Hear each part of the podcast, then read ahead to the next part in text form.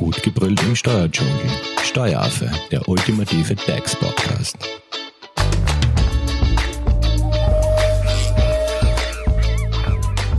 Hallo und herzlich willkommen beim Steueraffen. Heute zu Gast ist Helmut Leitinger. Er ist Steuerberater und geschäftsführender Gesellschafter der Hofer Leitinger Steuerberatung GmbH. Helmut ist seit über 30 Jahren in der Branche der Steuerberatung tätig und er wird uns heute mehr Infos über Neugründer, Startups und Steuern geben. Solltet ihr die ersten zwei Teile verpasst haben, springt einfach zurück und hört euch die noch einmal an, denn da hat uns Helmut mehr über die ersten Wege eines Neugründers, beziehungsweise was die Rechtsformwahl betrifft, was es mit der Sozialversicherung und dem Neugründungsförderungsgesetz so auf sich hat. Welcome back, Helmut. Ja, hallo an alle. Im dritten Teil, also heute, wirst du uns mehr über die wichtigsten Steuern erzählen. Das heißt, ähm, mit welchen Steuern oder Bereichen ist ein Neugründer von Beginn an konfrontiert? Naja, wenn du als Neugründer zu mir kommst, dann haben wir eigentlich grundsätzlich vier Teilbereiche äh, von den Abgaben her anzuschauen. Der erste Teil ist die Abgabe. Hier gibt es Beiträge, die aufgrund der Lösung des Gewerbescheines bei der Gewerbebehörde an Pflichtbeiträgen fällig sind. Hier siehst du einen schnellen Überblick unter der Website der Wirtschaftskammer. Der zweite Bereich, und der hängt unmittelbar mit der Lösung des Gewerbescheines äh, zusammen, ist die Pflichtversicherung bei der gewerblichen Sozialversicherung. Darüber haben wir uns ja schon in Folge 2 unterhalten. Als dritter Punkt ist die Umsatzsteuer zu beachten. Und der vierte wesentliche abgabenrechtliche Punkt ist die Einkommensteuer. Bleiben wir gleich bei der Einkommensteuer. Diese ist ja sehr komplex. Lässt sich die Einkommensteuer in wenigen Sätzen einfach erklären? Es ist in Österreich so, dass das gesamte Einkommen pro Person zusammengerechnet wird und dieses Einkommen letztendlich steuerpflichtig ist. Und zwar in Tarifstufen. Was heißt das? Das heißt, wenn bis 11.000 Euro Einkommen äh, zahlt man keine Steuern. Die nächsten 7.000 Euro, für diese bezahlt man 25 Prozent. Die nächste Stufe beginnt von 18.000 Euro bis zu 31.000 Euro. In dieser Spanne muss man 35 Cent pro Euro an das Finanzamt abliefern. Die nächste Stufe geht von 31.000 Euro bis 60.000 Euro. Hier gibt es einen sogenannten Grenzsteuersatz. Warum Grenzsteuersatz? Weil er zwischen den Grenzen von 31.000 bis 60.000 Euro zu bezahlen ist von 42 Prozent. Die nächste Stufe ist 60.000 bis 90.000. Dort muss man von 100 Euro bereits 48 Euro an den Fiskus abliefern. Und darüber hinaus nimmt das Finanzamt im Bereich der Einkommensteuer 50 Prozent, also die Hälfte deines Einkommens dir weg. Jetzt der Begriff Einkommen, ähm, vielleicht den sollten wir auch noch einmal erklären. Was kann man unter Einkommen verstehen? Das Einkommen ist abhängig in der Ermittlung von der Rechtsform. Hier muss ich wieder auf unsere Folge 2 verweisen. Bleiben wir ganz einfach bei einem Einzelunternehmer. Der Einzelunternehmer ermittelt seinen Gewinn im einfachsten Fall in Form der Einnahmen-Ausgabenrechnung. Das bedeutet, dass sämtliche Einnahmen, die du im Zeitraum 1.1. bis 31.12. erhältst, egal in Cash oder auf dem Bankkonto, eben Einnahmen sind und auf der anderen Seite alle Ausgaben in diesem Kalenderjahr von diesen Einnahmen abgezogen werden. Und das Saldo daraus ist der Gewinn und maßgebend für die Berechnung in den einzelnen Stufen. Man erzielt beispielsweise 20.000 Euro Gewinn in einem Jahr, man hat 30.000 Einnahmen 10.000 Ausgaben, Differenz eben 20.000 und von diesen 20.000 muss ich für 11.000 Euro keine Steuer zahlen, für 7.000 Euro einen Betrag von 25 Prozent, das sind 1750 und für die restlich verbleibenden 2000 Euro werden nochmals 35 Prozent. Das sind äh, 700 Euro, also zusammengerechnet 1750 und 700 sind 2450 Euro Steuern für einen Gewinn von 20.000 Euro. Helmut, du hast jetzt in deinem Beispiel Begriffe wie Saldo und Fiskus genannt. Vielleicht auch eine kurze Erklärung dazu. Saldo ist eine Differenzgröße. Die Differenzgröße zwischen den Einnahmen und den Ausgaben. Dieser Saldo, diese Differenz ist eben der Gewinn. Und Fiskus, also ist das umgangssprachlich? Ist, äh, der umgangssprachliche Begriff, ich glaube, ihr kennt ihn wahrscheinlich äh, oder viele von euch für das Finanzamt. Helmut, und wann sind jetzt diese Steuern zu bezahlen? Hier möchte das Finanzamt einerseits bereits Vorauszahlungen haben. Das heißt, wenn ich hier das Gründungsformular, ich verweise wieder auf Folge 1, an das Finanzamt schicke, dann melde ich dem Finanzamt meinen voraussichtlichen Gewinn. Und aufgrund dieses voraussichtlichen Gewinnes werden Vorauszahlungen festgesetzt, die dann in Vierteljahresbeiträgen im, am 15. Februar, am 15. Mai, am 15. August und am 15. November jeweils fällig sind. In einem zweiten Schritt wird dann das tatsächliche, da wird der tatsächliche Gewinn ermittelt und ergibt sich aus diesem Gewinn, der höher ist als wie der voraussichtliche, eine sogenannte Nachzahlung, dann kann ich wieder helfen und durch die Abgabe beim Finanzamt den Zeitpunkt dieser möglichen Nachzahlung festsetzen. Helmut, und du hast auch äh, das Stichwort Gewinnermittlung ähm, kurz erwähnt. Das heißt, du hast gerade vorher von Einnahmen-Ausgabenrechner gesprochen. Gibt es jetzt auch noch andere Gewinnermittlungsarten? Ja, gibt es. Und zwar die sogenannte Bilanzierung. Was heißt das, Bilanzierung? Ab wann muss ich bilanzieren?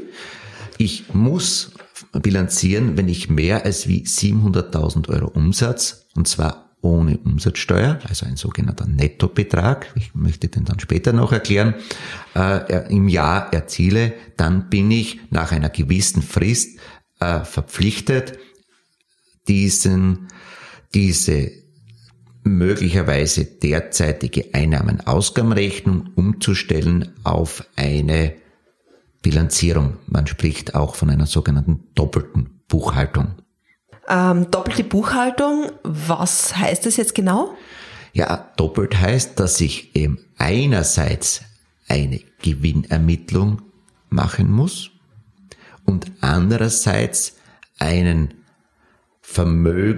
Vermögensschuldenvergleich. Das heißt, ich ermittle an einem Stichtag mein Vermögen und meine Schulden. Das heißt, ich sehe hier dann auch, welches beispielsweise Anlagevermögen, welche Investitionsgüter ich im Unternehmen angeschafft habe.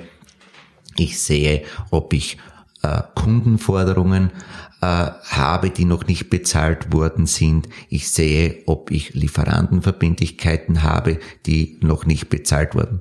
All diese Vermögen und Schuldenwerte auf einen Bilanzstichtag im Normalfall wird es der 31.12. sein, sind dann gegenüber der Finanz auszuweisen und zu dokumentieren.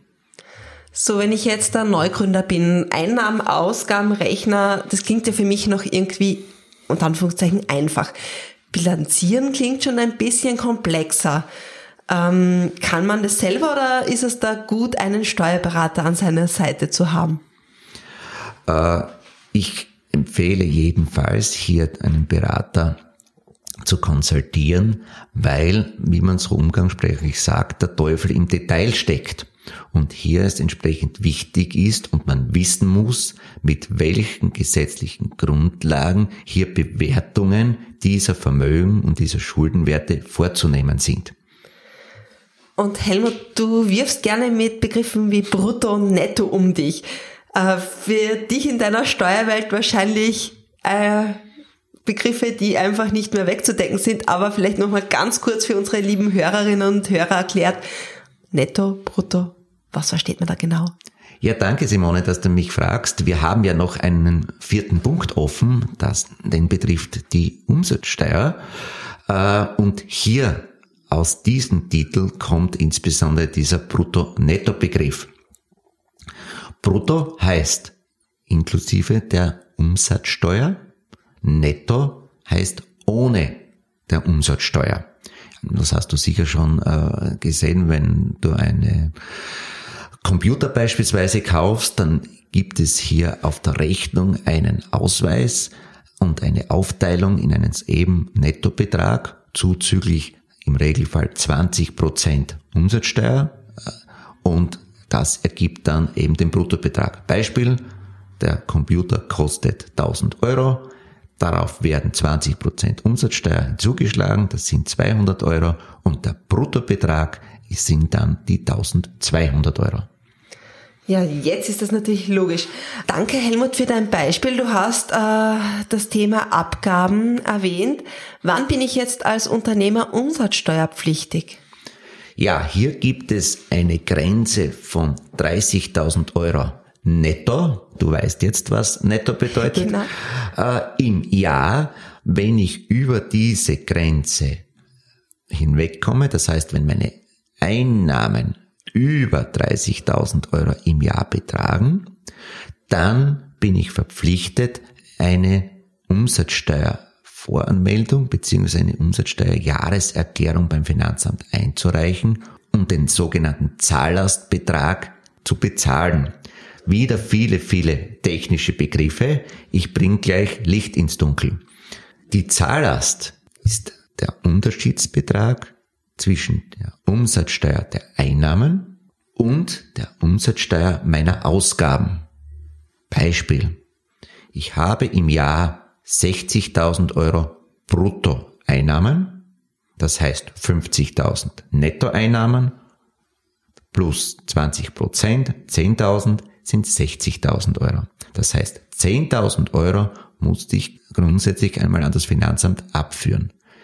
Brauche ich aber nicht zur Gänze, weil ich auf der anderen Seite Ausgaben von 30.000 in meinem Beispiel habe.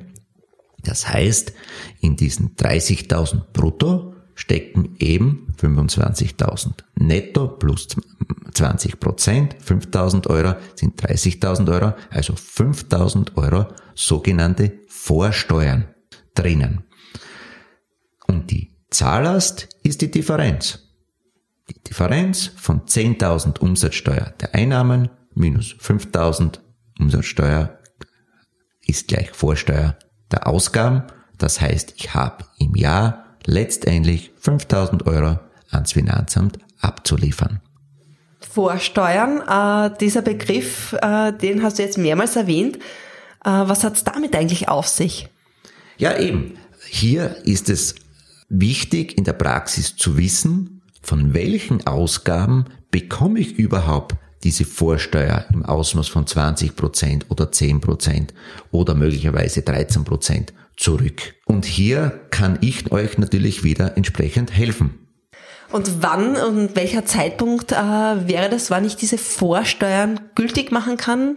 Also quasi spricht man dann von dem Vorsteuerabzug? Ja, eben. Ich habe hier eben die Verpflichtung, im Jahr sogenannte Umsatzsteuervoranmeldungen an das Finanzamt einzureichen und hier im Regelfall monatlich, unter gewissen Umständen auch quartalsmäßig und hier ziehe ich bei dieser Berechnung, wie vorhin erklärt, immer den Saldo zwischen den Umsatzsteuer der Einnahmen minus der Vorsteuer der Ausgaben. Und du hast vorher ein gutes Beispiel genannt, wie die Umsatzsteuer auf einer Rechnung ausgewiesen wird. Muss ich jetzt, wenn ich eine Rechnung stelle, auf eine bestimmte Form achten?